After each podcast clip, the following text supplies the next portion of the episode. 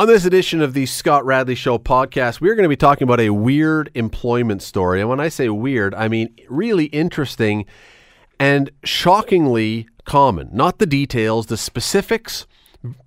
That's the weird part. But the overall view of this, it's a shockingly common situation. We'll be chatting about that one. Uh, we're also going to be talking about people believing anything. There's a new study from the University of Ohio State or Ohio State University that says that people are, well, kind of suckers. We're seeing satirical news sites, stories that are supposed to be jokes, that are intended to be jokes, but believing them. What do we do to fix this? It seems to be a problem. And Don Robertson will join me uh, to talk about whether or not we have any interest in seeing a World Cup of hockey and why, in the past, the World Cup has been such a. We'll talk about it. Stay with us. Today on The Scott Radley Show on 900 CHML. Today is National Radio Day. So, I mean, how we celebrate, I'm not entirely sure. I will accept, on behalf of the staff here, I will accept any gifts, any donations, any foodstuffs, any hard liquor. That'll mostly go to Ted Michaels. But we are celebrating National Radio Day here. At least I am. I don't know if Bill and Scott did this earlier today. So all the music you're going to hear today will be about radio stuff. It's a great day. It's radio. Who doesn't love radio? Well, you're here. You must. You either love radio or the on off button on your radio has broken and you just can't figure out how to turn the stupid thing off at this point. so you're stuck listening to us.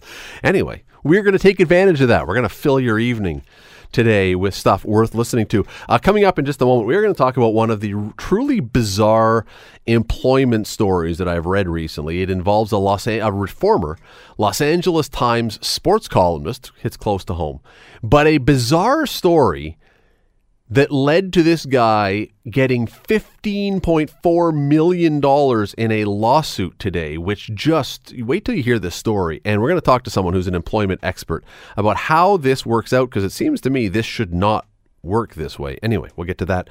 Uh, bottom of the hour, there has been a, uh, a team of people from Ohio State University who have done a study that says, and I think many people will probably say, yeah, that makes sense, that it says people these days believe way too much stuff that they read online.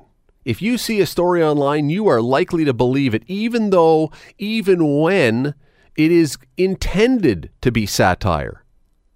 Even when the purpose of the article that is there is to be a joke, people are still believing it, taking it as truth. And you can see why that may be a problem down the road. We'll talk about that one as well. Next hour, Don Robertson. He wasn't here last night but he's going to be here tonight. We're going to have Don in. Um, lots of other stuff going on.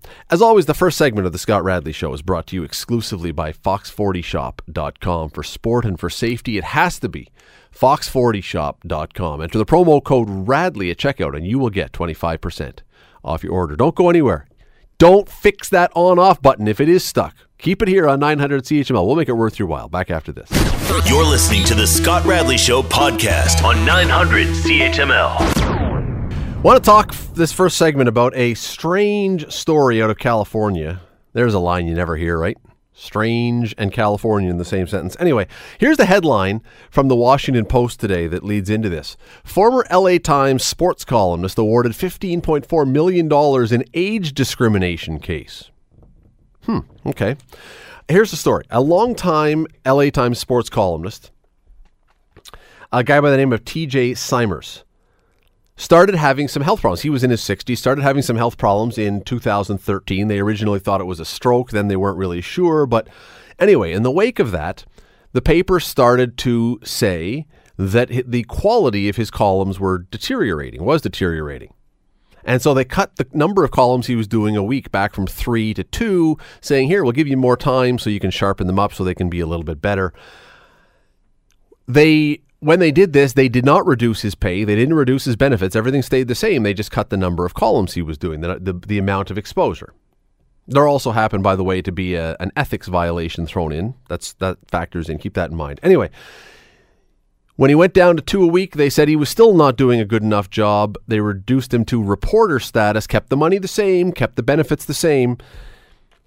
Eventually, he was offered his column back but decided not to resign from the paper, resign, not fired, resigned from the paper, and then turned around and sued the paper saying they had discriminated against him based on age and disability. They had made his job working conditions impossible for him to work there.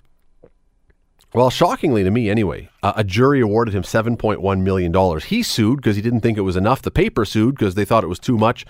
They had an appeal, uh, and on Monday, he was awarded $15.4 million. It went up, almost more than double it went up in the appeal. I want to bring in Jon Pinkus. Guy, love, we love having on the show from Samfiru Tumarkin, uh, who's an employment expert. Uh, Jon, thanks for doing this today. My pleasure. So th- this one to me, and we're bringing this up. This is a uh, it's a perfect case study, or it's a beautiful case study. I'm not expecting there are too many people listening who are going to fall exactly into this case in their own life, but I think there's some things here that are fascinating. And if we assume the facts that are presented in front of us, because ne- neither of us followed this case, we weren't in the courtroom. Um, you've got an employee who is getting up in years, who now has health issues and can't produce as he once did. Uh, and yet he has no intention, it seems, of retiring. It started to make me wonder. So, what rights does an employer have in that case when, if, if again, assuming these facts are true and these are accepted, that you've got an employer who says you're not doing the job as well as you can, but an employee who says, yeah, but you can't do anything about it? What do you do? Well, of course, an employer has something that they can do about it. The risk in Canada and, and Ontario is different than it is in the U.S. because the risk there is is discrimination cases where the damages awards are huge. Here, the main risk you would have is that someone is going to bring a claim for constructive dismissal and, and claim for their severance. So, what you can do in those situations is issue that employee basically coaching and performance improvement opportunities. Now, it may work a little bit differently in the newspaper context, but the basic idea is you give them an opportunity to improve. And if you try again and again and again, uh, and you give them notice that if their their continued failure could result in termination, then uh, you will have uh, at that point potentially the right to terminate, certainly without human rights allegations standing, uh, and maybe even in extreme circumstances termination for cause you can't in Ontario in 2019, based on any, no matter what age they are, you can't force somebody out, right? No, and that's been the case the last 13 years, right? And, and Ontario was a little bit uh, behind on that one, uh, but eventually we we caught up to the other provinces, and in 2006 we did ban mandatory retirement, and it's it's been like that ever since. So uh, as long as an employee is able to do their job, uh, and they're they're you know whatever conditions they may have as they get they get older don't prevent them from being able to do the basic functions of their job. The employer has to um, abide by the human rights code. Well, and that's uh, and just to be clear here, I, I'm not taking the position that I want to see everybody who the moment they hit 65 get shoved out the door because I think there's a lot of people above 65 who still bring an awful lot to what they can do and still offer experience in other things. But in this particular case, it seems as though very suddenly you had someone whose abilities had started to deteriorate because of a medical condition. And again, it makes me wonder what you described was a process by which you would have to build paper and you would have to offer opportunities. What happens if there's a sudden deterioration and you say this person just can't do their job anymore? Well, I think the first question that has to be asked as an employer, the first thing that I would be telling an employer in that situation is ask the employee if they need some kind of accommodation. You know, to say that an employee, we've noticed that you seem to be struggling a lot lately. Is there anything that we can do to help you? Is there any kind of accommodation that you need? And if the employee comes back and says, actually, you know what, I, I have been struggling, I have a medical condition, then you can give that employee a form to fill out to give to give to their doctor and find out if they're going to be able to work right now and what kind of accommodations you can provide. I mean, the key is that you cooperate with them and you do everything that you can. You're listening to the Scott Radley Show podcast on 900 CHML. We are talking about an employment case down in the States. It's very unusual. It's a sports columnist who's had some health problems. His work, apparently, we're told, began to deteriorate. But he didn't like being shoved back, being told he couldn't write as often, being made a reporter instead of a columnist, resigned and sued the paper, the LA Times, and just won $15.4 million in that lawsuit. Jon Pinkus is from Samfiru Tumarkin. Uh, he joins us. We've been talking about this one. Uh, Jon, here, one of the interesting things about this is that his the position that he and his lawyers took for part of this case anyway, was that the conditions that were created by the LA Times were designed to force him out. They created conditions that made him want to resign or it was untenable for him to work there. Is that against the law in Ontario? Well, what, what that is in Ontario is generally speaking a breach of contract, right? And if you have a breach of contract that's significant and is going to basically show that the employer has no intention of complying with what the job is supposed to be, then that becomes a constructive dismissal. And that could be a very complex thing to work through. But in cases where someone's been effectively demoted and they are no longer in the position that they were supposed to be in, then they have a choice. They can decide they're going to accept it, or what many employees do is they decide they're not going to accept it. Uh, they're not willing to stay in that in that situation anymore and treat their employment as terminated and sue for severance. So but what different. What about things though that are uh, you might call them passive aggressive things, I guess. So you haven't necessarily been demoted, but your office gets moved into the m- least pleasurable part of the building, or your your lunch hour is moved to a time that is you know not great. It's n- nothing is against the rules. Nothing is demoting you. You're still getting paid the same amount. We're just going out of our way to make sure you're not really happy here. Right. Well, there are different gradations of it, and it's it's going to depend on the circumstances, right? So it, it it can sometimes be a death of a thousand cuts kind of situation. So okay, maybe they moved your desk, and maybe that's not a constructive dismissal, but they've moved your desk, and now you're reporting to someone different, and now they've taken away some of your responsibilities.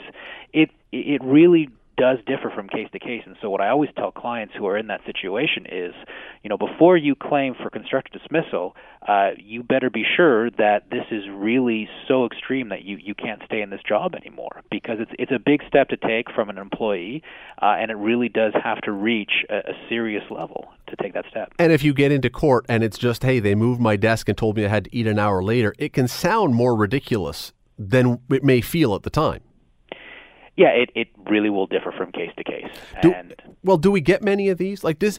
And again, this particular one we're talking about, obviously, it's a very specific example. I just thought it was a fascinating case study and pointed to something broader. But do we get many cases, even loosely connected, where people are being feeling as though they're not directly being fired, they're not being demoted per se, but they feel as though their companies are trying to get rid of them? I probably get about five or six of those a week. Seriously? so, yeah, we it, it happens all the time. Now, my answer isn't always the same. My answer, in some cases, uh, to people is that uh, no, that's not a constructive dismissal. Uh, that's unfortunate, but it's not a constructive dismissal. And in some cases, my answer is, you know what, uh, this is up to you. But if you decide to treat this as a constructive dismissal, uh, it very likely meets that test. So it, it happens all the time where an employer doesn't really know what to do with someone, so they figure, well, uh, we'll just take them out so out of this situation, so we don't have them doing all the things that they were supposed to be doing, um, and what that results is the employer realizing that they're they're basically being pushed out. I'm stunned at those numbers. I, I thought it would be once in a while. That's a guess. That's a no, guess. no, I mean, but I don't know if it's actually five to six every but week. it's often. But it is a lot. It's often, a yeah. Okay, let me flip this around for just one second because again, I'm not lobbying for anyone who's getting older by any stretch to be just pushed out or whatever else. But there are times and I've I've seen this before where you have someone who for whatever reason they are not doing their job as well.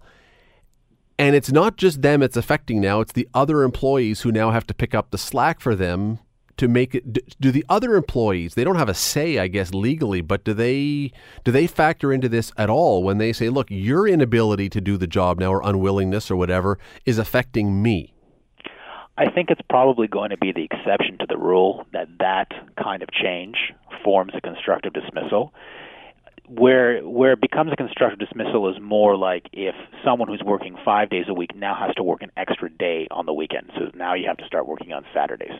That could be a problem, right? To say, well, that's not the deal. The deal is I work Monday to Friday, nine to five. You're asking me to work on Saturday. If you're imposing that on me, uh, that's a constructive dismissal.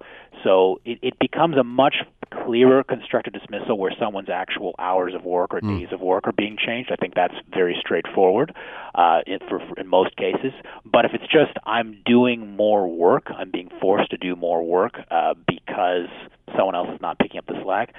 That's probably bad management, uh, but as I frequently tell my clients, there's a lot of bad management that does not rise to the level of constructive dismissal, and it's probably most bad management. It is uh, it is a fascinating story. Again, the Washington Post. You could find it online. Uh, look up the name T.J. Simers, S I M E R S. The L.A. Times has a story. The Post has a story. Everybody has a story on this because it's a really interesting case. Uh, Jon Pinkus from Samfiru Tumarkin. Really appreciate the time as always. We always love having you on here. Thanks for doing this. My pleasure. Uh, yeah, go go look it up again. T.J. Simers. If you want to read, this is a uh, and decide what side of this you fall on because it's a fascinating case. I'm just looking at this thinking, hmm. I wonder if I could squeeze fifteen point four million dollars out of the out of the spec. No, that's not going to happen. And I liked it. I like it there. I like working still. So you know, I'm not ready to claim my fifteen point four million dollars in a lawsuit yet. You're listening to the Scott Radley Show podcast on 900 CHML. You ever hear of something called the Onion? Is that familiar? The Babylon Bee. that's another one. Have you ever heard about that one? I'm assuming many of you have. You are a cultured, well exposed to the world audience. Most of you have heard of these things. Uh, for those who haven't, the few of you who haven't, those are these two, and there's others, are satirical news outlets. They are, their stories aren't true. They're not intended to be true they are writing humor. They are. It, it, looks like real stories. It sounds something like real stories. It's based on current events. It's based on news. But nobody at the sites who's writing this stuff is pretending or trying to convince you that it really is true. You're supposed to be getting a chuckle out of this. That's the whole point of it. It is a comedy, comic, satirical website. But, and here's the big but in this story Seems not everybody in the modern, enlightened 2019 world is clever enough to figure this out. It seems, from what we're hearing now, many people are finding themselves fooled a little too often for people's liking now. That they are starting to read these things, they're not realizing that they are reading something that is satire, they're not doing anything to check into it, and they're being completely bamboozled by this. Well, that, okay, so ha ha, you you had you got me all the rest. The problem then in 2019, to use the year again, is I think rather obvious. In a politically polarized, angry time, some of these stories people are latching onto because they don't realize that they are supposed to be a joke. They don't realize that this is just for a laugh. They're latching onto them. They are believing the stories, regardless of how crazy they might be. And they are deciding that, you know what, this is proof that the other side, whichever the other side is, is dangerous, is crazy, is this, is that, is the other. Well, a new study out of Ohio State University has been looking at this, has been looking at satire and looking at social media and looking at the impact of these things, and it's not a pretty picture. It's not a pretty picture. Again, it is finding that we have an awful lot of people that are being fooled and an awful lot of people that probably should know better, but they aren't figuring it out. Uh, Kelly Garrett is an associate professor in the School of Communications at the Ohio State University. I believe I'm now required to say the before the name of the university. Now the school is trying to trademark the word. Uh, he's one of the authors of this study. Uh, Kelly, thanks for doing this today. Oh, my pleasure. Uh, we are in 2019 supposed to be savvy enough and smart enough and capable enough online to find our way around the internet and figure this stuff out, aren't we? Well, I mean, satire is really complicated stuff. I mean, it, it can be very funny to to see a politician uh, have the characteristics of the politician exaggerated, but you really have to know what the politician would say before you can understand when the exaggeration's at play. So it actually isn't particularly surprising that people mistake jokes when they aren't particularly familiar with the political environment that the jokes are taking place in. And correct me if I'm wrong, but it seems my experience seems to be that the more outrageous the story, the more ridiculous the story is, the more likely it seems people are willing to believe that that probably is true. well, it's complicated. There, um, when we look at the, the set of question of, of satire that we had questions about, it's really hard to tell exactly why it is some claims stick and others don't. Um, certainly, it's true that some of the claims that seem outlandish do get believed, but there are other outlandish claims that people all agree, oh, that's, that's obviously just a joke. So I it's a really important question, one that I hope we can help answer, but we don't know the answer yet. Well, is part of the answer, even though you just said you don't know, let me throw one out there. Is part of it, it seems as though some of this stuff we want to believe it. If we already have a preconceived notion or a pre existing belief about either the left or the right or the politician or whomever, we seem more willing to buy into the fact that they probably did something horrible. There is no doubt about that. People um, do have a sense that it's the other side that they're going to believe the false claims about, uh, and the I we have some evidence that the more uh, polarized, the more likely you the more likely you are to say that the other side is dishonest um, and and has bad intentions. The more likely you are to believe things that aren't true. Unquestionably. And so if you if you were one who hated Hillary Clinton and you read a story online that said that police had responded, I don't know, to her house for a cocaine fueled you know rave party, there would be people who would believe that. And if you hate Donald Trump and you came across a story that said that he's taking the children at the Mexican border and putting them on a boat to Iraq to be slaves for the upper class. I mean, people doesn't matter what. If you hate the other side, you are probably going to maybe anyway believe some of that stuff, no matter how crazy. Your political worldview definitely colors what you believe. So, and and does this happen a lot? I mean, when you study this, do you find that this is happening an awful lot? Maybe those are exaggerated circumstances, but that people are being confused regularly. So what we have been doing is we, we ran a study over a course of several months, and every couple of weeks we would check and see what were the most um, viral fake news stories that were being shared on social media, as well as the most viral true stories. And we would survey Americans, a representative sample of Americans, about what they believed regarding these different claims. And we found that there were a fair number of uh, more than you'd like to see uh, of these satirical stories that people said, yeah, that this is definitely true. Um, it's not that everyone believes everything, but it's certainly far from zero. And part of the reason this is so important is that we actually have tools that we can use to try and help people do better. Um, it turns out satire is still funny when you know what the truth is. In fact, it is in part funny because you know what the truth is. And so, if, uh, for example, social media companies were to flag the satir- satirical content to actually label it, say, hey, this is satire, well, it shouldn't take the fun away from it because everyone should already know, or if they don't know, they're not going to be upset because now they haven't been duped, and no one likes to be tricked. Well, let's talk about so, what that in a second. I got to take a quick break for weather and traffic, but let's come back and talk about the tools and whether they will work. You're listening to the Scott Radley Show podcast on 900 CHML. Chatting about a headline in theconversation.com. It's an online publication. The headline is Too Many People Think Satirical News is real. One of the authors of the study that's behind this is Kelly Garrett, who's a professor of communications at Ohio State University, the Ohio State University. I'll get to that in a second. Um, you were saying before the break that if we label some of these things as satire that that generally can be a help it's sort of a i guess it's a blunt force way to make sure that people are aware but let's take one step back further do most people do you think know who are running around on the internet that these sites are out there, or is this news to a lot of people that The Onion and Babylon Bee and other ones are doing this? I think that there's a, a popular understanding that satire exists. I don't think anyone uh, is going to be surprised that there are places that publish news that looks kind of like real news but isn't, uh, and they're doing it for humor.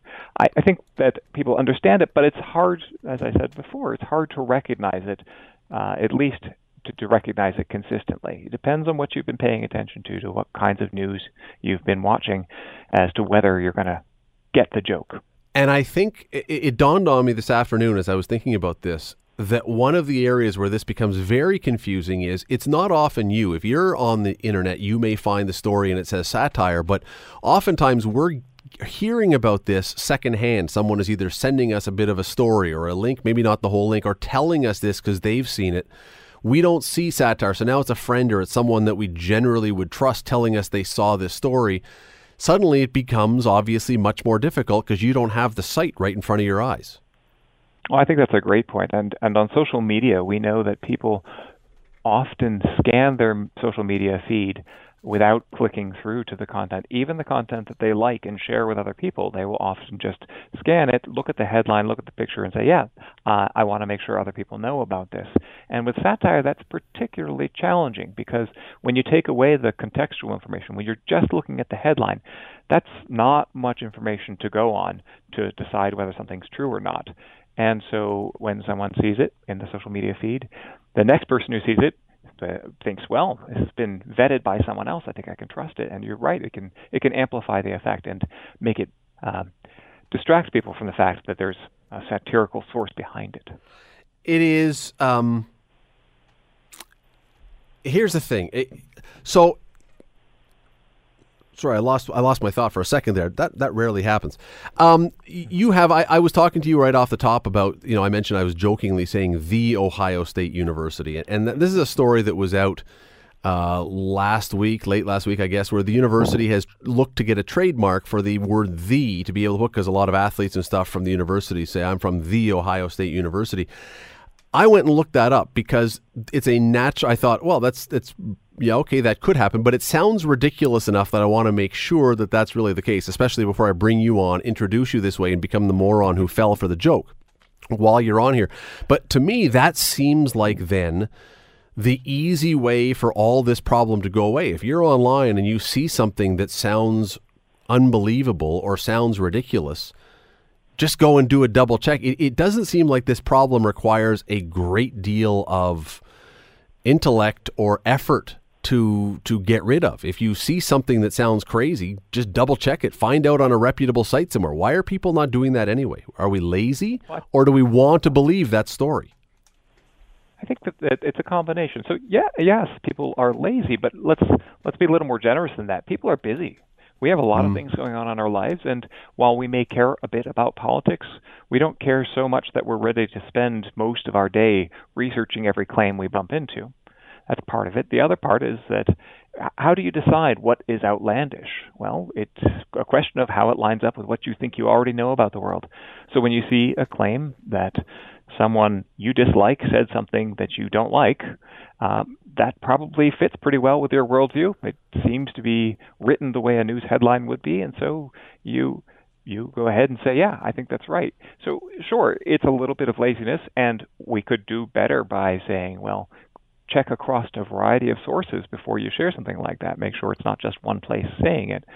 But in some ways, I think that's not really fair to the average user. I think most of us aren't um, trying to do harm. We aren't trying spread misinformation when um, we share satire, but we could inadvertently be doing that. And so, if, for example, the platforms were to step in, it could help last thing, if you saw so, we're pretty polite. I mean, in Ohio, you're pretty polite. We're pretty polite up here in Canada. Someone sends you something, and it is, and they really believe this, and they send it to you because have you have you seen this? Can you believe this? Do most people challenge their friends and go, yeah, you know what? No, that's a that's not real. Do you think most people do that, or do most people just sort of let it go? Well, I, I don't know the answer to what most people do, but I will say to your listeners, you should do it because uh, challenging the people you know not the strangers on the internet. Don't don't pick fights with those. That doesn't usually work out particularly well.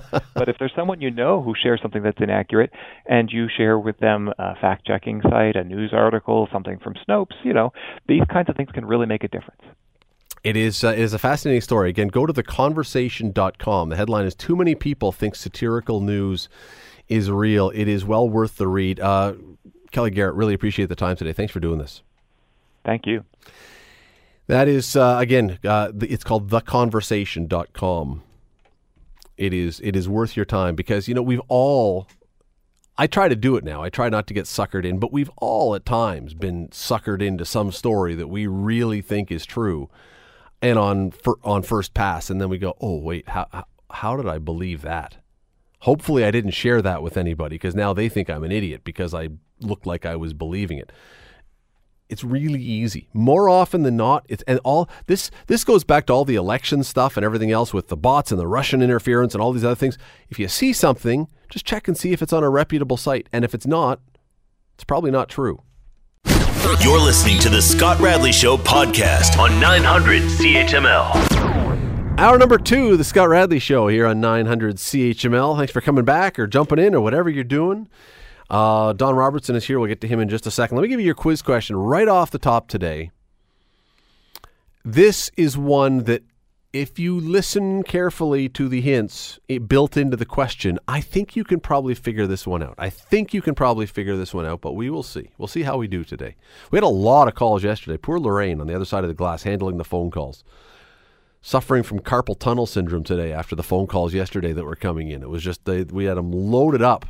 So we'll see if we're as busy today because poor lady was was almost weeping at the end. She had to rub like arthritis cream on her hands and take Tylenol and Advil and all the rest. It was it was rough. I mean, she's new on the job here. She's doing a great job, but she's new on the job, and all of a sudden, boom, we get a question that everybody knows. And who would have thought that it would have been the Hitler question that everybody knew?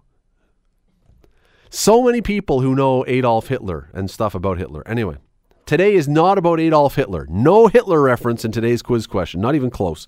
Here it is.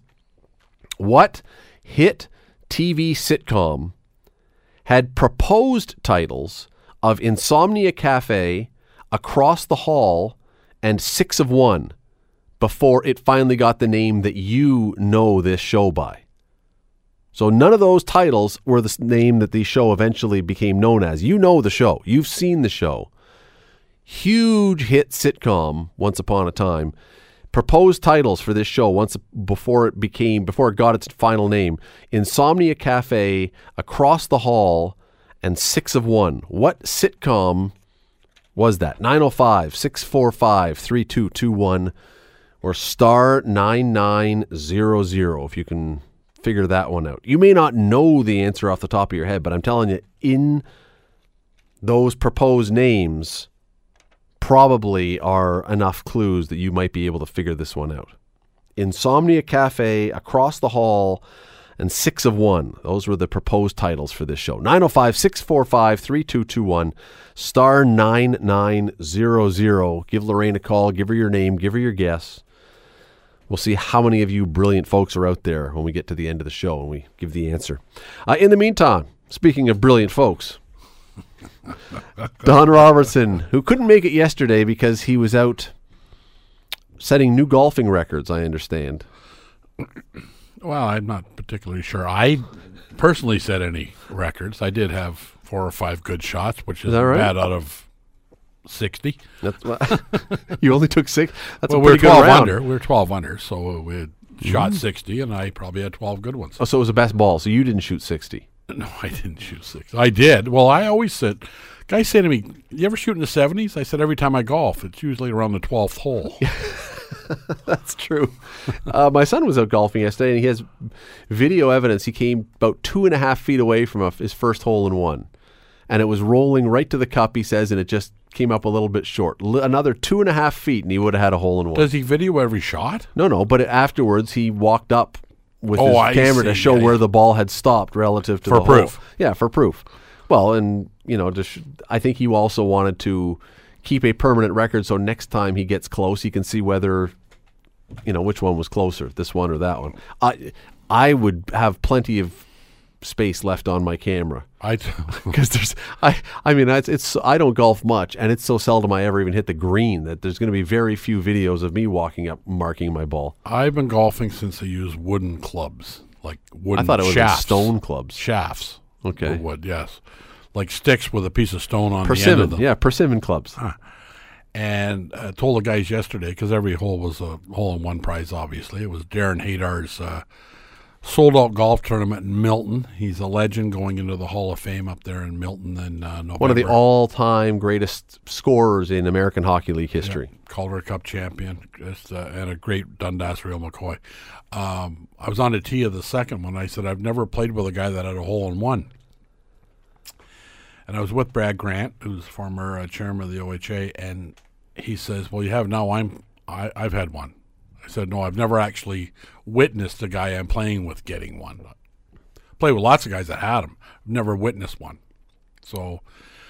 I'm uh, my record's complete. I still haven't witnessed one. Well, um, by the way, that's Don, I don't know if I introduced Don. If I did, then Who? forget it. But Don Robertson, who is sitting here, is usually here every Monday, but is now here on Tuesday because of this golf. Um, so probably 15 years, maybe not 15 years ago. I can't remember when.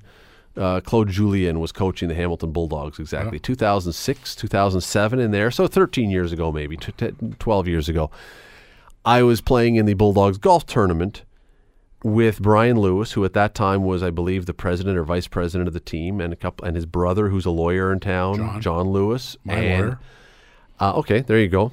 And they had a hole in one for a car competition, and Brian teed off, and this was at Century Pines Golf Course, and two holes have their green approaching the clubhouse. So the two greens are basically side by side.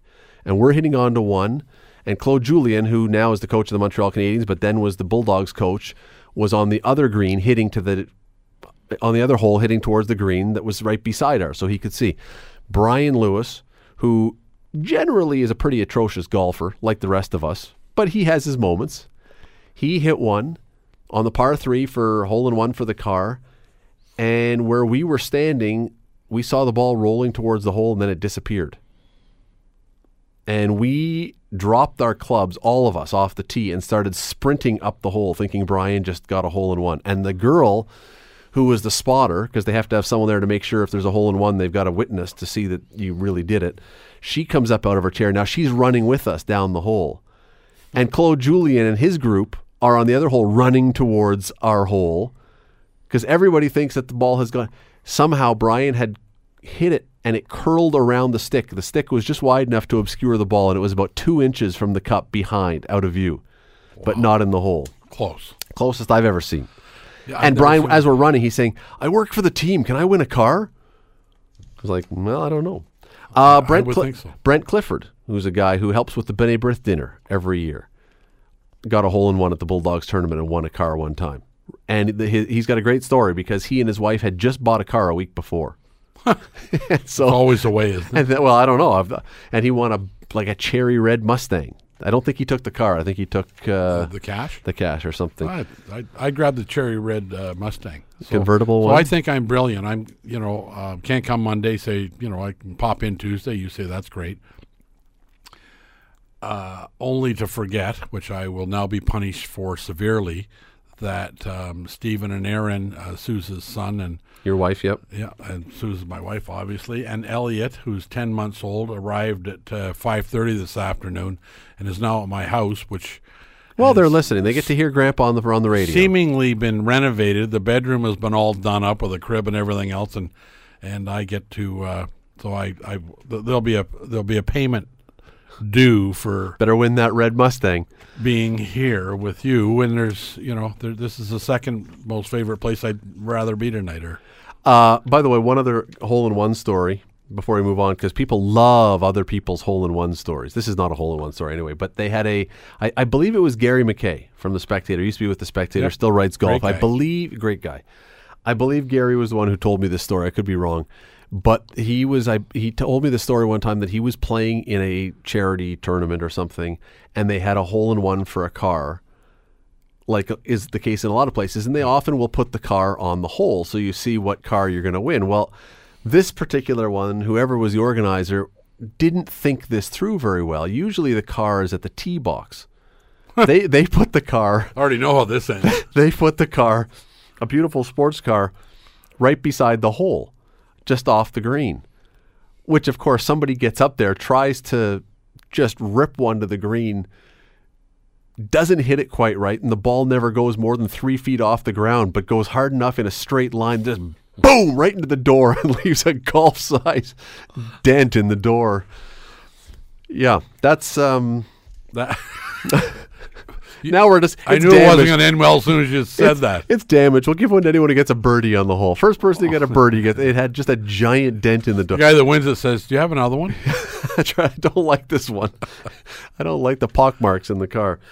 Uh, a lot of stuff I want to get to today, Don. But let's start with this one. the The NHL and the Players Association and stuff are talking now about a potential ho- World Cup of hockey in 2021. I think everybody likes the Olympics. I don't think anyone doesn't like the NHL and the Olympics if the NHL players are there. I think we all liked the Canada Cup for whatever reason, the World Cup didn't ever seem to do what either of those two events did. I don't know why, but would you be excited about a World Cup in 2021, or at this point are you like, eh, whatever? I, you know, it, it does bring the best players from around the world. I mean, uh, the Canada Cup was always played here and often in Hamilton, and we like the ring of the Canada Cup. But because it's become such a global sport now, the Canada Cup doesn't really sell. The U.S. have got 24, 25, soon to have 26 teams, right? And we have six. So the Canada Cup isn't going to sell. Seven. We have seven. We have seven teams, right? I forgot about Toronto. um, they, they have won since 67. They have longest losing streak in hockey. They do now. Um, but, you know, it it brings the best players together, but when it's not meaningful, That's the problem. you know, like I would much rather watch a first round uh, series between Boston and Toronto when it really matters. A guy will block a shot. They'll pay a price that they won't pay at the World Cup because they don't want to get hurt for the regular But they do at the. Olympics. That see that, and, Yeah. and that's why people love the Olympics. Still, I think the Olympics still really matters to these guys. Well, yeah, but the Olympics are twelve thousand years old. Well, I mean, agree. it has significance. the The World Cup of hockey is a money grab, Sure, it is. Sure, it is. But how do you? and okay, the so- players know it's a money grab. so how the do you Olympics, change it? The Olympics are a money grab, but that's all envelopes under the table. But how do you change it then? Because again, the guys were willing to block shots. I don't know. They didn't block a lot of shots back in the day, but they were willing to live and They die pay a to- price, yeah. to- for the Canada Cup, and they're certainly willing to do it for the Olympics, and they're absolutely going to do it for the Stanley Cup. So what's the secret? Well, here's the interesting factor, or one of the interesting factors in my mind is I, I, I don't know what the secret is, and I'm amazed at hockey players. Well, I'm not amazed at them because I, you know, the hockey players are the best athletes in the world as far as I'm concerned. But they will pay that price. They'll play on cracked ankles, cracked ribs to win a Stanley Cup, and they don't get paid anymore. Like they, they you know, the No, salary's done when the regular season ends. yeah, the, the the payday has no significance in the price that they will pay, but they will play for Lord Stanley, but they won't play for some something that's new. I think hockey players and most athletes play for the tradition. The Olympics are a big bloody deal. So if you were to change the World Cup and bring back the Canada Cup, which has some tradition, then would they suddenly play for it? I don't think it sells. I don't think there's any difference. You can call it you can call it the Radley Cup if you want. I mean, which would have tremendous significance in in, In your my house. family room, yeah. Yeah. Um, but I don't I don't see it having any more significance. It's just the history of the Stanley Cup. You know, um, senior hockey, I've, I've said it before, we used to play for the Stanley Cup till we started getting paid. There, that's an old trophy. It's like 1890, 1890 it's been played for. And guys have the significance because if you get a ring, which they all play for, you know, then you're on a winner, you can get more money to get paid, and you can dine out on that championship forever. I don't think anybody's dining out on a Canada Cup. Nobody's dining out on a World Cup. And it's a takeoff on soccer. And I But guys will guys will kill to win the world. I mean, people have. When I'm not even being facetious now. I mean, in the World Cup of soccer, guys have been executed when they came back home if they screwed up. The guy Escobar from Colombia in 1984 was it? I think it was. Yeah, who got home. he scored. Well, he scored an own goal and he got home and someone shot him and killed him. I, I mean, it's that is serious. Guys will kill to win the World Cup of soccer. but it's like the Stanley Cup and the Olympics, right? Like Well, it's like the Olympics. Marc Crawford is because they all have their own Stanley Cups. They all have their own league championships and Champions Cups. So it's like the Olympics for sure. Marc Crawford. I, I've known Marc Crawford for 25 years. I would call Marc a friend. He's still wearing the fact that Gretzky didn't take a shot in in uh, Japan. Like the Olympics are a big deal. Friend, friend or not, as he should. Uh, He was wrong, I guess. That was that was that was a mistake. And look, that's the that's the beauty of these events, though. Not for Marc Crawford to be living with that forever. I'm sure. Yep, in Nagano. N- I'm sure Marc Crawford doesn't love it, but the fact that it matters so much Yeah. means we're still talking about it 20 years later and second guessing a coach 20 years later. Tell me one thing that happened in the last World Cup. of hockey. Yeah. I don't even know who won. So they can't make it matter. There's one other problem eh, with the mattering, and that is, But they one- can make people pay. Well, they sure can. But once upon a time, in the early Canada Cups, especially 1976, 1980, Canada won the first one, lost the second one. Uh, in those ones, you still had unique playing styles. The Russians played a certain way. Yeah. The Swedes played a certain way. Canada played a certain way. The States were awful. They didn't play anyway. Uh, the Finns had their style.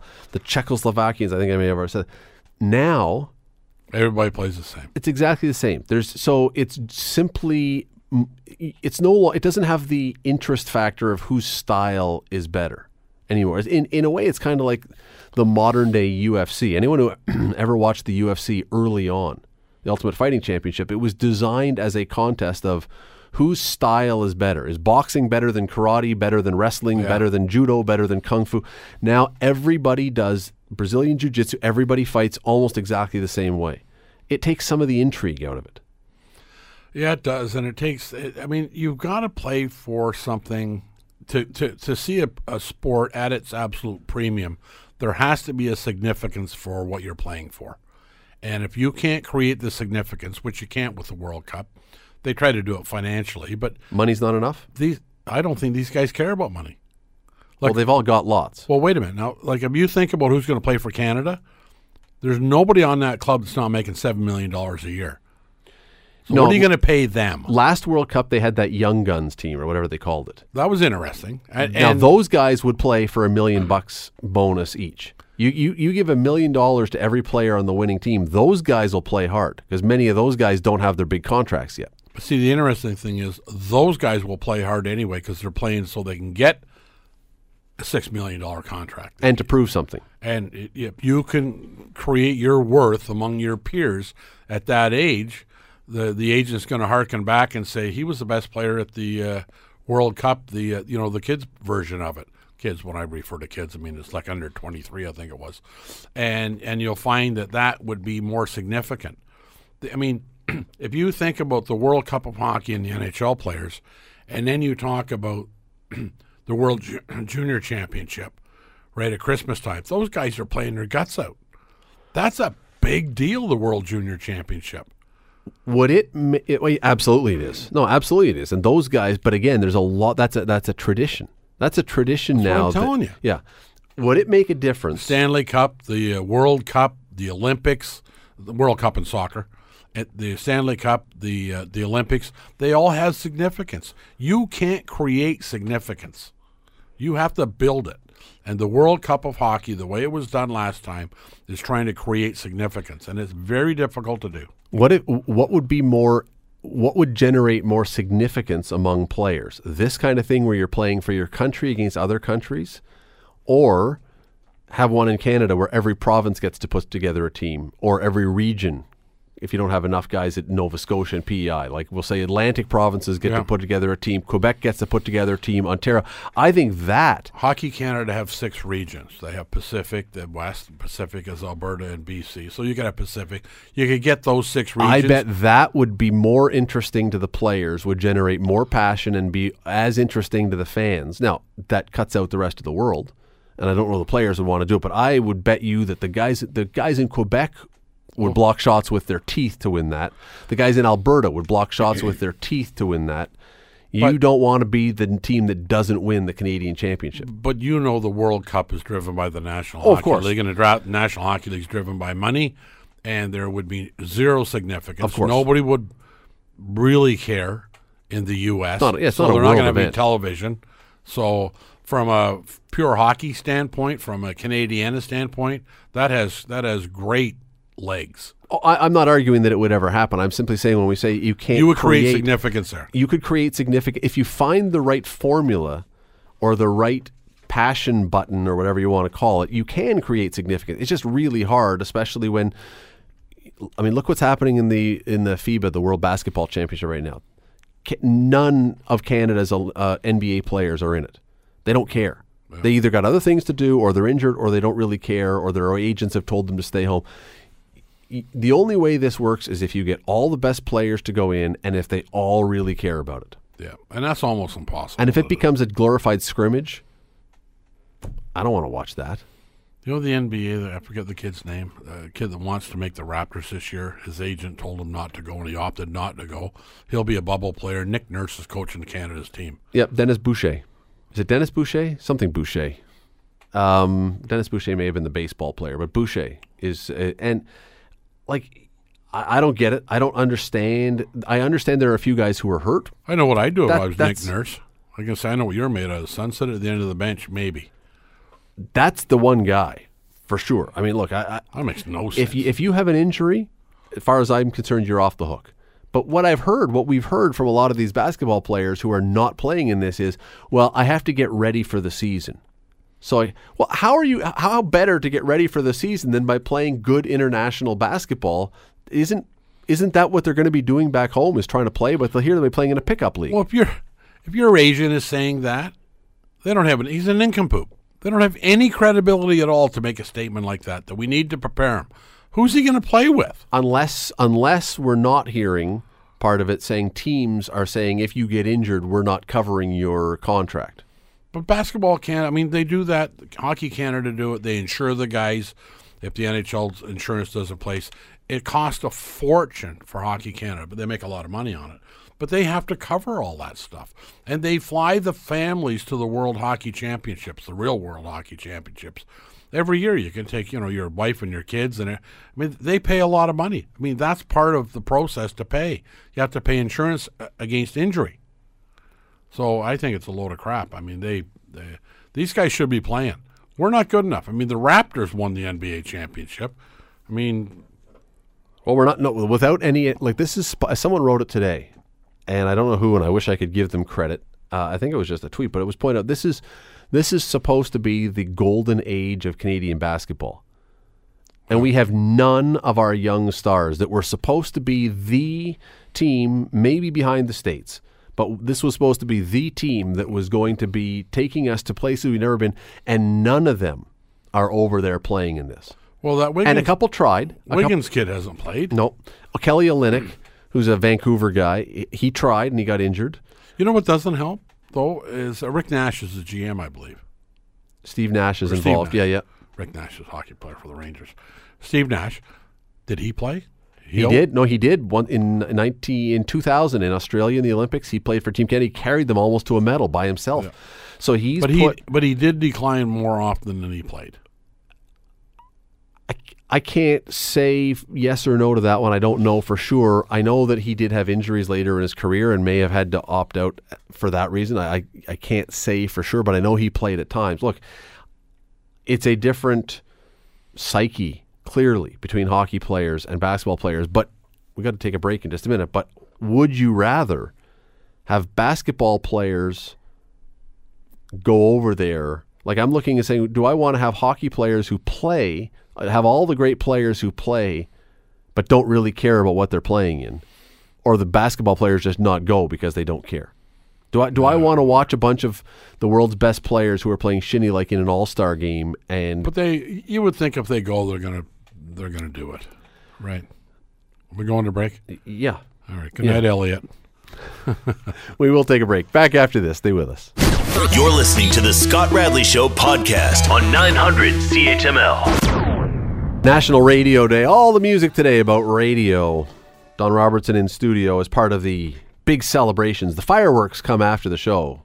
Head on down to Longwood in Main for the fireworks show. After no, there's no fireworks. I wish there was. Next year we'll have to push for a much higher budget for National Radio Day to uh, fireworks, hard liquor. Be a lot more interesting show. It'd be a last one. But, well, yeah, it's uh, that was that was like the guy who at the baseball game thought it would be a good idea to have a promotion night of Bucket O Tequila Night. Oh boy, I don't know. How'd that end? I- I'm guessing probably not very well if they did it. Yeah, you've been a coach for a long time in sports. You've coached a lot of teams, uh, some successfully, more successfully than not. Not all, but more successfully than not. There is a new bit of research. The University of California, Berkeley's Haas School of Business did a little analysis, which I find fascinating stuff. They analyzed hundreds and hundreds and hundreds of halftime speeches. How they got their hands on all these speeches, I guess they asked coaches to video teams to videotape them, whatever, so they can analyze them. They then broke them down into uplifting, positive, rah rah speeches and angry coach tyrant having a temper tantrum speeches. Guess which ones had the greater effect on the players following halftime? Which one do you think worked better? The uplifting, encouraging speeches or the scare the crap out of the player speeches? Well, I I hope it's to scare the crap out of the players because that's generally the road I go. And it's generally, and you certainly couldn't tape it because there'd be enough um, f bombs in it that you couldn't play it to anybody. Here's But I don't know. Here's what they found. Researchers discovered a significant relationship between the level of negativity a coach projects during a halftime speech and second half scoring outcomes. The more negativity, the more the team outscored their opponents. Up to a certain threshold, it says. I suppose that's when the guy pulls a gun and sacrifices a goat or something. I don't know. But Or a fourth liner. but I mean, you, you obviously are not then surprised because that's what you could guess that that would be the case. I'm a little surprised. Well, I have seen, I've seen both approaches, and um, I, I, I don't do that very much. You know, Bernie does a lot of the talking, but um, generally when I go in and shut the door, people will pay attention because you can't do it all the time. No, But you know, a lot of times I, I mean, I've used the line hundreds of times, and I believe it that the winner of this game is going to be decided in our dressing room, not the other one. And that's uh, a bit of a silent challenge, but I think we're better than them, and it's going to be up to you to prove it. Now, I've also gone in after a period when we were absolutely brutal and by the time I'm done explaining it to them, they certainly understand it.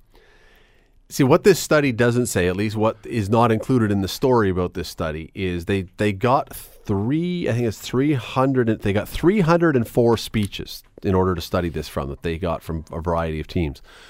What's unclear is what the breakdown is of how many are positive and how many are negative. Because to your point, I think it's there are moments when a blistering speech is going to get the team's attention. So if there's 304 speeches and only 10 of them are really negative and those are for teams that need a kick in the pants and they all come out of the dressing room fired up, I'm not sure that that truly says that angry speeches work every time. They work in those particular They, cases. they, Scott, they don't work every time, which is often uh, what I said is I don't go in often and do it, and most coaches don't go in often and do it because then it, they tune you out. But if you go in and you're right, you got to be right, right? They got to be playing bad and playing far below their potential, and you know there's more there. But if you go and in, they know. and they have to understand it, right? So all you're doing is calling them out because they know they're better than they are. But if you do that every game, I mean, you may—I mean, it's You become John Brophy. For those who Sure. remember John Brophy, who, who perpetually was crimson faced, browbeat everybody for the ever. former Leafs coach. Uh, seemed, uh, according to everybody, they all loved him. He was a lovely guy, but he had one temperature when he was coaching, and that was boiling all the time. I, I there were stories that John Brophy in the minors slammed a gate, a bench. He was so angry he slammed a bench on his own finger and almost crushed his finger.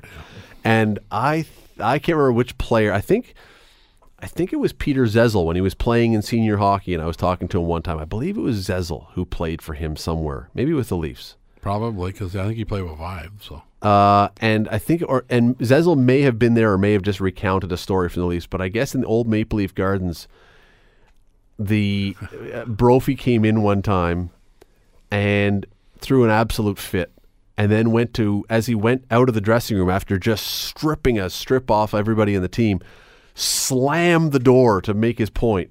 Just to finish with a flourish. Unfortunately, the door was on one of those hydraulic things, and he went to slam it, and it didn't go anywhere, and he almost blew his shoulder out. and all the players now are, rather than sitting there in fear of John Brophy, they're all killing themselves laughing. There was another time that he hmm. told the story. I'm sure again it was Zezel who said this that Brophy one time came in and was irate and had a fit speech in the middle of the dressing room, and then couldn't think of anything else to do, so he just turned off the lights.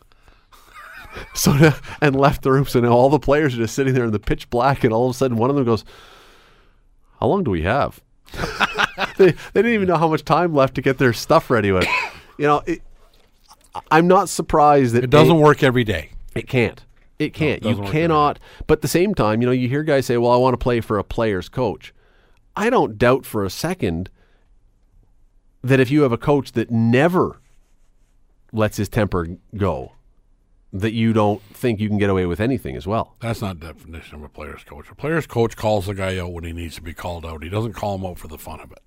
And you want to play for him because you know the coach is more passionate or equally as passionate about winning and works just as hard or harder than anybody else in the room. I was covering a lot more Tiger Cats a few years ago when Marcel Bellefeuille was the coach. And if you ever met Marcel Bellefeuille, he was one of the loveliest men, the most polite men, never swore. Uh, Christian guy was just a, a truly, truly nice man. And I remember at practice one day, thing the team was screwing around, and it was the only time I ever saw him do this. He lost it. he lost it and you would be amazed at how rapt the attention was of those players when the guy who never does this let out a bad word and threw a helmet, I think, on the ground. You could have in the whole stadium. You could have heard it. Like it was. A, it was so effective as a coaching tool because he never, ever, ever did it, except for this once. And after that, if there was not a mistake made in practice, the whole rest of the practice. So I mean, it is it is effective. Here, here's the here's the problem I have with this story. It's not a problem. I mean, you do a study. You're, you're looking into this. How many idiot coaches are out there now? Youth coaches or whatever else who read this and go, "Oh, look, the science says if I just act like a grumpy curmudgeon buffoon screaming at my kids all the time, we're going to have the best team in football, baseball, hockey, whatever." You know, there are coaches out there who are going to look at this and say exactly that. Coaches with kids' teams shouldn't do that. I don't think it's effective. I think it's uh, Never. well. I shouldn't say never. First of all, they shouldn't be walking around with profanity. No, I agree. I 100% agree on that one. And you have to be very careful. You really do have to be careful on how you pick your guys and pick your spots. But I think adults will react and handle it different. I mean, you could ruin a kid. You could ruin a good kid. Not with one tirade, but on a regular basis, you could get a kid to say, you know, I don't want to play anymore. I think when you're coaching kids, you have to be a lot more careful. And I don't think you with kids you want to be playing the psychological games. Like you see coaches at times will say, "I'll get mad at the team when they've had a great game to keep them on their toes, and I'll give I'll go really light on them when they've had a bad game to encourage them." I don't I don't know that with kids you want to be playing those sort of psychological. If a kid plays well, you tell him he plays well. Yeah. And if they're really screwing around or really not paying attention or really playing way below their level, I don't have a problem being stern with them. Again, not dropping F bombs or stuff like that, but get their attention and say, look, that's not what we. And, and again, we're not in a house league either here, right? I mean, it's a different thing, but but I can see I can see all kinds of coaches using this study, using these Oh, yeah. numbers. to justify what they want to do. We've we we've done that before on the road. You you walk in and you're going like, we just got two points, and we'll just say, you know what, boys, just get your gear off before the police get here and, and arrest us for stealing that those points. We had no business winning them, and you can say that to men, and you can also say we deserved a better a, a better outcome. We deserve points tonight. We didn't get any. So you know you have to. It's a quite a balance. But to to lose it and snap on them on a regular basis, boy, they turn you out in a hurry. Do you um d- do you recall can you can you recall either from a movie or from your own situation or anything else is is there a speech that you've ever heard a coach give that resonates with you that you really remember or that you ever gave? Did you ever give a speech that you went, "Oh, I should write that one down. That was pretty no, good." I don't write anything down. I can't remember.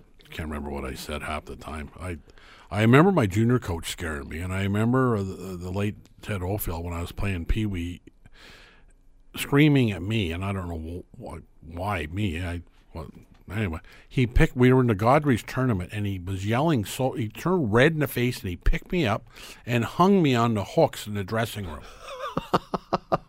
and I'm telling you, I, I mean, I've never, I never wet myself with my hockey stuff on, but I was ready to.